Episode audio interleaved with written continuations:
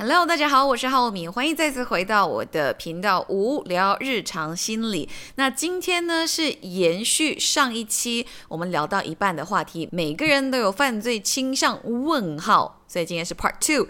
那请到的嘉宾呢就是来自台湾。非常著名的犯罪心理学家戴生峰老师。上一集我们最后呢聊到了一点点关于台北捷运随机杀人案，就是关于郑捷的。犯罪的一些心路历程，今天会从这边延续下去。那还是想要提醒呃每位在收听的朋友，如果你是平时有习惯跟你家的小朋友一起收听的话，那也是希望你可以先收听了再决定，哎之后是不是适合跟小朋友在一起收听的。那呃在进入我们今天的。内容之前呢，还是想跟大家说一下呢，就是大家可以用行动来支持我制作的内容。那在我的 show note 里面呢，有一个 link，就是可以请我喝咖啡的 link，点进去呢，就是可以请我一喝一杯、喝两杯、喝三杯、喝几杯咖啡都可以。又或者是如果你觉得哎想要通过 podcast 的这个方式呢来进行一些合作的话，同时在 show note 里面呢也放了我的 email，可以直接跟我联络上。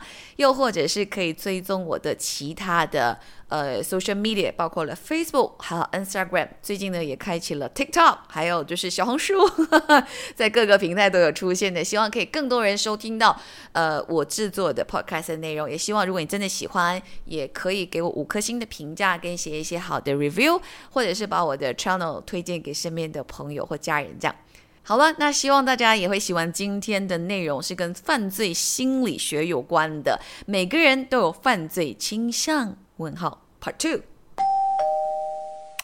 我不知道浩明有没有听过台北的捷运曾经发生过一个很可怕的叫郑捷杀人案。有，当然当然，啊，这个非常有名的国际案例了哦。郑捷他有写诗的习惯，他的文笔非常的好，文采飞扬的一个青年。十五十六岁的时候就写了五六年以后他要做的犯罪行为，他巨细靡遗的描述了他要怎么杀人，地点在哪里，然后怎么被警方。抓到他全部通通写下来，他的辅导老师、他的教官、他的好朋友，甚至他的弟弟或者是他的爸妈，有据说来非常他律师的说法，很多人看过这个诗集。他的概念是变什么？他透过这一而再、再而三的公开这些讯息呢，其实他向社会发出求救，就是你们愿不愿意关心我多一点，愿不愿意更关注我这个议题多一点，而不是呢看看笑笑就过了。但是很可惜的呢，大部分的人都是用一般的想法，哎，反正你也不会做，这个也不会发生啦。所以呢，他渐渐渐渐的呢，受到了非常多的这种，呃，有点被忽视的感觉。那这种感觉呢，我们在这个社会心理学上叫做社会排挤的感受，叫 social exclusion，就是哎，为什么我你们不讨论我的话题？嗯，那我只是做了，我只是想做这件事情，咱们聊聊嘛。但是呢，他都找不到机会可以真正的有机会跟大家来说明或什么的。所以，其实郑杰最后的杀人动机，在律师的说法里面，他有一个很重要的动机，就是我只想做到我说过的话，就是我的承诺我要做到。哎，你有没有发现这个吊诡了？这件事情就很奇怪。我们从小就教育我们的小孩，哎，小朋友做人要信守承诺，说到做到。对，说到哎，说到做到这四个字听起来是好事，对不对？对。啊但是如果做的事情是负向的事情的时候，它就歪掉了。但是呢，这就很麻烦了。一个正向的心理概念，却形成了负向的刑事司法结果，这个完全是教育没有料到的一个非常负面的案例。对，那如果我们这样子来看的话，我也很想知道，比如说像刚刚提到郑杰，他二十一年来一直都是一个好人、奉公守法、乖学生，可能乖孩子，后来突然间就花了一分多钟的时间。造成了很大的就是迫害嘛，这个其实就是教育的问题，还是他原本的个性，还是说家庭环境、朋友圈哪一个影响其实是最大的？好，这个呢，其实我们就必须要把它扩大来去思考。如果只讲症结呢，单一个案实在哈，很多人都以为因为症结案的发生，台湾的治安会发生翻天覆地的变化，其实没有，症结它还是一个非常个案形式的存在。但是如果我们从普遍性的，我们叫 general 一点的这个犯罪心理学的角度来讲的话，您刚刚提到的性格啦、教育啦、家庭啦、社交圈啦，通通都有影响。那我们这边呢，就提出一个很有趣的一个概念来跟各位听众朋友们，也顺便问一下浩敏您的想法哦。啊，比方说，我刚提到台湾的这个六万个犯罪人收容在监狱里面，其实台湾有一套数据，这个数据呢是国家上面非常不光彩的一件事情，但是我们可以很诚恳的提出来讲，台湾有一个数字非常的高，这个数字叫做再犯率哦。OK，就是你之后呢放出来了，我就再把你抓回来，你又做坏事了，再抓回来，再抓回来。哎，台湾的再犯率高达百分之八十，哎。其实，请问一下，是不是酒醉驾驶比较多？酒驾啦，还有毒品、吸毒的啊啊啊！那其实这两种，换句话来讲，都跟大脑功能有关，它都是大脑把大这个毒品或者是酒精把大脑破坏了哦。好，所以呢，我们就会发现一件事情，其实台湾的犯罪呢，是属于少数一些人他在一辈子里面不停的犯罪犯下的啊。反正就这群人，反正你有没有发现酒驾，他就是不就反正好像教不听哎，就不停的会酒驾。那吸毒，他大脑坏掉，他就没有办法脱离毒品，那他们就只好在监狱里面进进出出、进进出出的。这是第一种犯罪类型，这种人我们把它称之为叫做生涯型的犯罪人，他终其一生都在社会、监狱、监狱、社会、社会、监狱、监狱、社会里面来来去去。那他的犯罪行为呢，不会很严重，小小的，他关也关不久，进去里面也没想再学。反正就进去里面呢，发呆个一两年再出来，然后出来呢，大概没多罚款什么就就解决了。对对对对对，那这种就是不停的这种一生中都在违反社会规范。那另外一种人呢，就像我们刚刚提到的这个呃骑脚踏车的这个马来西亚这个蚊子脚踏车的这件事情，您来想想一下啊，我们请浩敏推估一下，这些青少年长大还会这样子骑脚踏车吗？等他五十岁的时候，不会吧？那就对了嘛。那只有青少年无聊、闲着没事干、喜欢做做样子的时候做这些事情。嗯，的确如此。有一些人呢，就会在青少年期的时候呢，特别具有反社会倾向。那这一些人呢，其实他成年了就没事了啊。举例来讲，戴老师年轻的时候也不是什么多乖的小孩，我也翘课，我也翻墙啊。后来竟然当教授，哎。都想尝试看看嘛，就是对啊。坦白讲，从小到大我作弊做惯了，好不好？还不是当教授？因为我现在抓作弊很厉害啊，对不对？学生所有的伎俩我都知道，因为你们做不过我呀，对不对？我就是作弊都会做了，才能当到教授。你们这些还在当学生的，哎，照着放亮点啊！哎，那就让他们做做看嘛，他们以后也可以当教授。对对对，我看你如果逃得过我的眼睛，我每次我都会这样讲：如果你们作弊让老师没抓到的话哦，来来跟期末来跟老师申请，我来。好好的栽培你，未来让你当教授。所以呢，换一个角度来去思考，也就是说，有些人的反社会性呢是段落式的，他的人生在某个阶段会有非常严重的反社会性，但是呢，其实过了就没事了，他成年了就好了哦。所以呢，与其这样来看的话呢。每一个人他的这个犯罪性的养成跟各方面呢，本来就有不一样的一些呃，我们讲说他的影响因子也好，嗯，哦，或者说他的这一些呃环境造成的因素也好，我们比较常发现，终其一生不停做事、做坏事的、做这些违法犯纪的事情的人呢，他可能比较大的原因来自于大脑功能的问题，所以他可能有脑部的伤害，也就他的大脑功能可能问题比较大一点。啊，所以他可能一生都需要有这种反社会的教育或者是矫正。那如果是青少年期的话呢，就比较常见的大概就是一些呃家庭教育啦、学校教育啦、交友圈的问题，这个的确会比较发生一点了。所以其实犯罪我们要必须要去分析它的类型不同、行为样态的不同，来去决定它哪个因素会比较严重。这个是我们常见的一个分析样态。所以其实，比如说，在这某一个国家，它不断的会有重复类似的案件发生。比如说，你刚才有说到，像日本、韩国，他们可能自杀率就比较高，或者某一种的犯罪行为比较高，也会是一种模仿的做法吗？对，犯罪是有模仿效应的。我们会发现呢，其实这个叫做犯罪案件的涟漪效应啊。这个涟漪效应是什么？当一个指标案件发生之后呢，后续两个礼拜就是所谓的高模仿发生时间。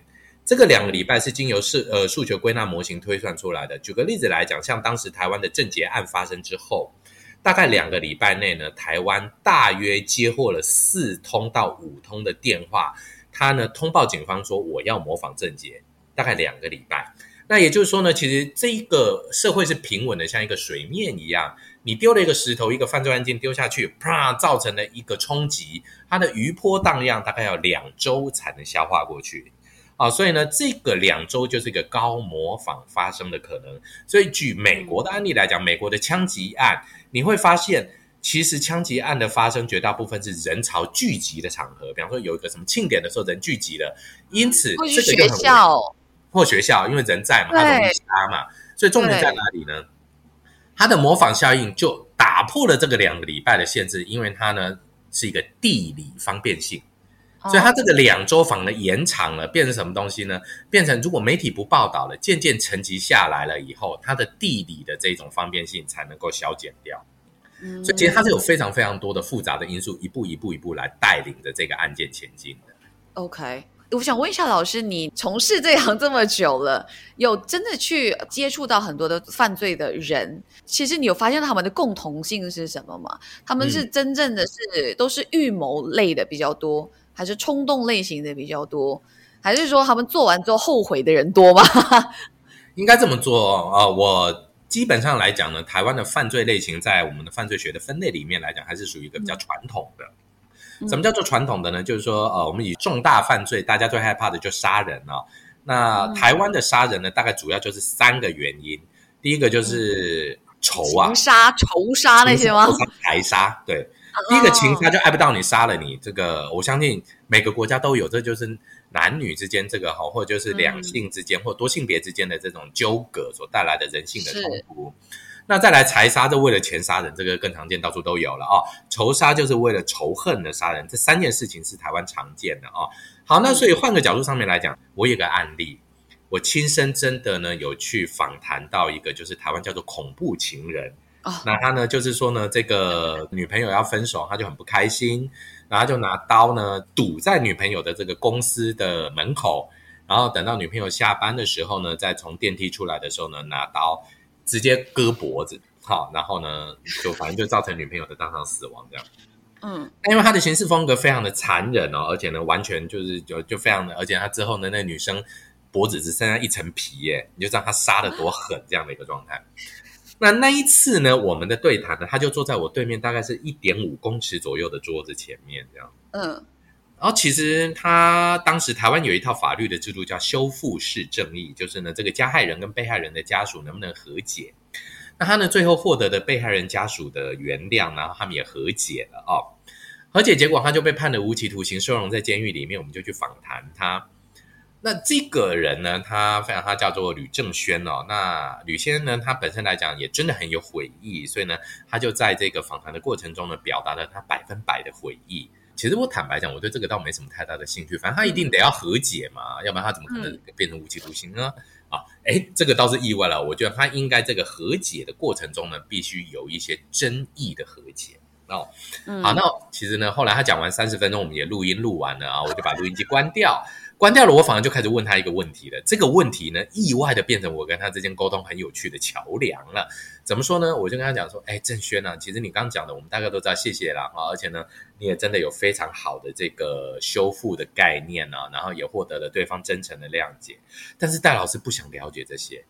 哎，各位浩敏，请教一下，你有没有看过杀人犯？没有，我也没有亲眼见过杀人犯，而且坐在你对面一公尺的地方，哎。”这多稀奇啊！这比动物园看到马来貘还要稀奇啊，对不对？我就直接这样问他，我就看着他的眼睛说：“郑轩，其实戴老师不想了解你们今天怎么和解的，我比较想了解人到底怎么杀呀？没错吧？老师，你不会……嗯，我我可能第一个问题会想要先问说，就是为什么这么爱的人，结果你下得了手？我不会想这件事情哎，我反而想说，哎，只有他的大脑里拥有一切的真相。他可以选择说，选择不说。对，那个画面只有他看到。我就很诚恳的问他：“郑轩，你跟我讲一下，那天到底你看到什么？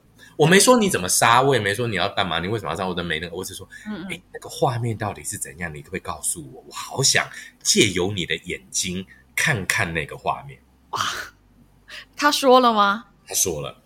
他是处于一种兴奋的状态吗？呃，读不出情绪的缓慢的一个近乎于恐怖的状态。我很诚实讲，当时我们在台南监狱的一个会客室里面，空气就像凝结了一样，好像没有流动的空气一样，非常非常的安静。当他慢慢的说了他怎么样透过他女朋友前女朋友，也就是被他杀死的这个人的某一个眼神，激发他心中满腔的。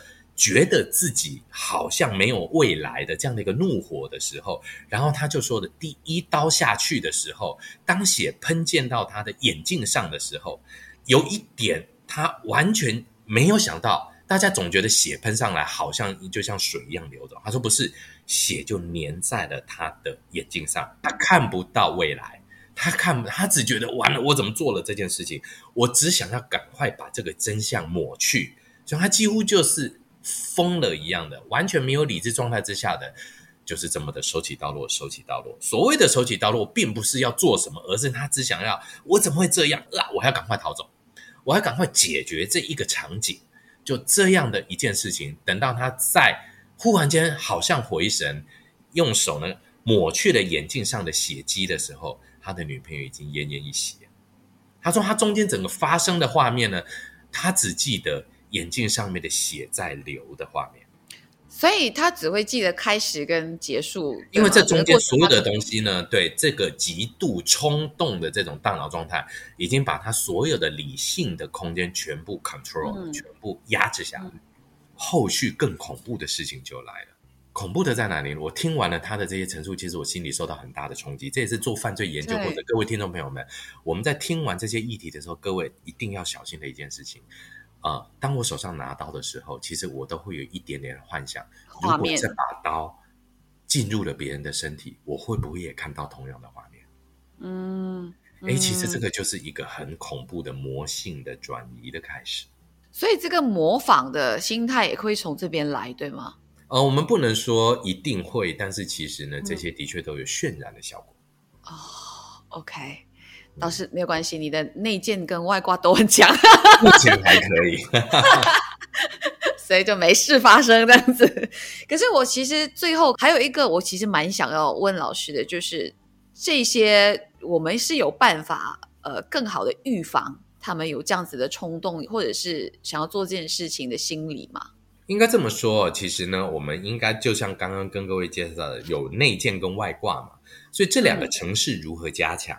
但是目前呢，犯罪学家还依然没有办法有百分之百的正确答案。嗯，所以呢，我们的确可以这么说。举例来说，有一些国家针对这个性侵害犯，他给予这个药物治疗，比方说用这个女性荷尔蒙来去控制他的这个性欲啊，把它降低啊。也有一些国家呢，使用的是这个环境论，比方说呢，他在呃装很多的监视器呢，来去降低犯罪事情的发生。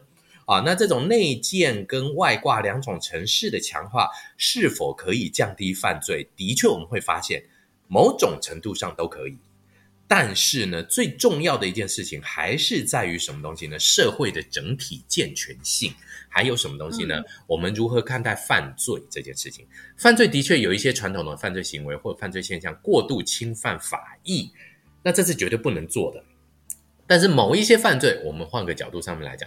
早期的犯罪，很多时候现在可是一个我们讲社会进步的原动力，嗯啊，所以呢，其实犯罪从社会学的角度来讲，某些角度上也是一个社会更新的开始。如果说我们一直都维持着一个原始的状态，没有人出来当吹哨者，那这时候呢，很有可能也会造成社会的停滞不前。所以，犯罪到底是什么这件事情呢？一直以来众说纷纭。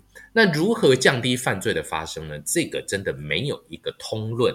但是我还是觉得比较重要的东西，还是与我们内心的这个内建的这个刹车城市的强化。所以，老师，如果以以你来看，用法律来下重罪，然后你犯乱世用重点啊，对对对对对，或者是矫正啊、教化啊这种方式，哪一个其实对犯罪人来说，他们会觉得，哎，那我就可能不犯罪了。两个角度。乱世用重点呢，的确可以阻拦什么？阻拦这个叫做色胆包天、色行很小的这样什么东西呢？想犯罪，但是觉得后事很麻烦的，这个我们可以用乱世用重。所以乱世用重点防的是什么？防理性的人，也就是增强他的外挂层次，防理性，也就他内建层次不错，我们用外挂稍微补充一下，就把它挡下来了。好，第二个部分呢，矫正、医疗或者是 correction。这些东西呢，反而必须要做到更精致的，叫做什么克制化的矫正。这是现在台湾非常精准的正在执行的。我们现在呢，呃，也因为我我本身会讲日文的关系啦，呃，我在日本留学嘛，所以我们跟日本的合作，所以呢，从日本引进了非常多的叫做再犯防止计划。我们希望给予这些犯罪的更生人呢，个别化的治疗跟处遇。我们用 treatment 处遇这件事情，希望他呢改变他的社会不适应现象。所以我们希望呢，未来针对犯罪人或更生人是一个对一个的服务，而不是一群人抓去关关关放出来。对对对对对，一个一个的服务。我觉得这一块就是所谓回归社会的这一块。我觉得可能我们又可以再聊一集，因为我觉得这个当然当然，反而就是我近期在关注这些课题的时候，或者是跟呃可能呃司法心理学的教授聊完之后，就发现到，对，虽然你罚了他，他坐了牢，但他出来那个其实是一个很关键的点，嗯，他到底会不会再犯？他会回到他原本的那个生活的状态，是因为都没有人要接受我啊。那我就回去接受我的那个地方啊，这种没错，对对。还有一个很有趣的现象，也许节目最后我们来提给各位思考，这是我们从犯罪人身上看到的议题。我们的犯罪人收容人呢，其实我相信马来西亚监狱也有一个制度叫做会客。当他监狱表现的越来越好，我们就可以去看他，让他，然后也很有趣哦。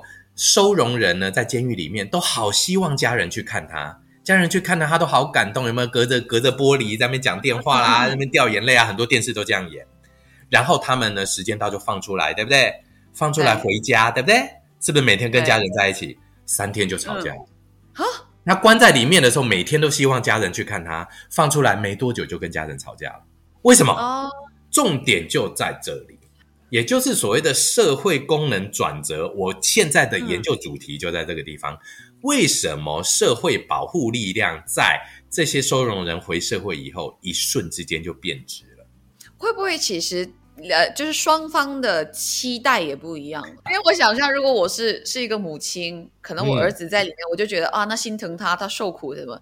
但他放出来之后，我就觉得那要开始工作啊，就是 就开始哎哎，这个就是一个社会期望，是吧？对啊，对啊。但是还有很多很多的因素，对。我很希望就是呃呃，老师可以陆续的，就是在我的节目上跟马来西亚的朋友，尤其是因为虽然现在我们说做 podcast，全世界的人其实都可以听得到，对，没错，对。但是因为现在我们这边的 channel，我们在做的这个平台就是马来西亚我们开发的一个平台，所以希望可更多的好的内容可以在我们这个平台上，从我们这边出发，发射到更多的地方给大家听。所以今天今天非常谢谢戴老师跟我们分享了这么多，谢谢老师，谢谢谢谢浩米，也谢谢马来西亚的朋友，希望有机会我们马来西亚见，好耶，拜拜。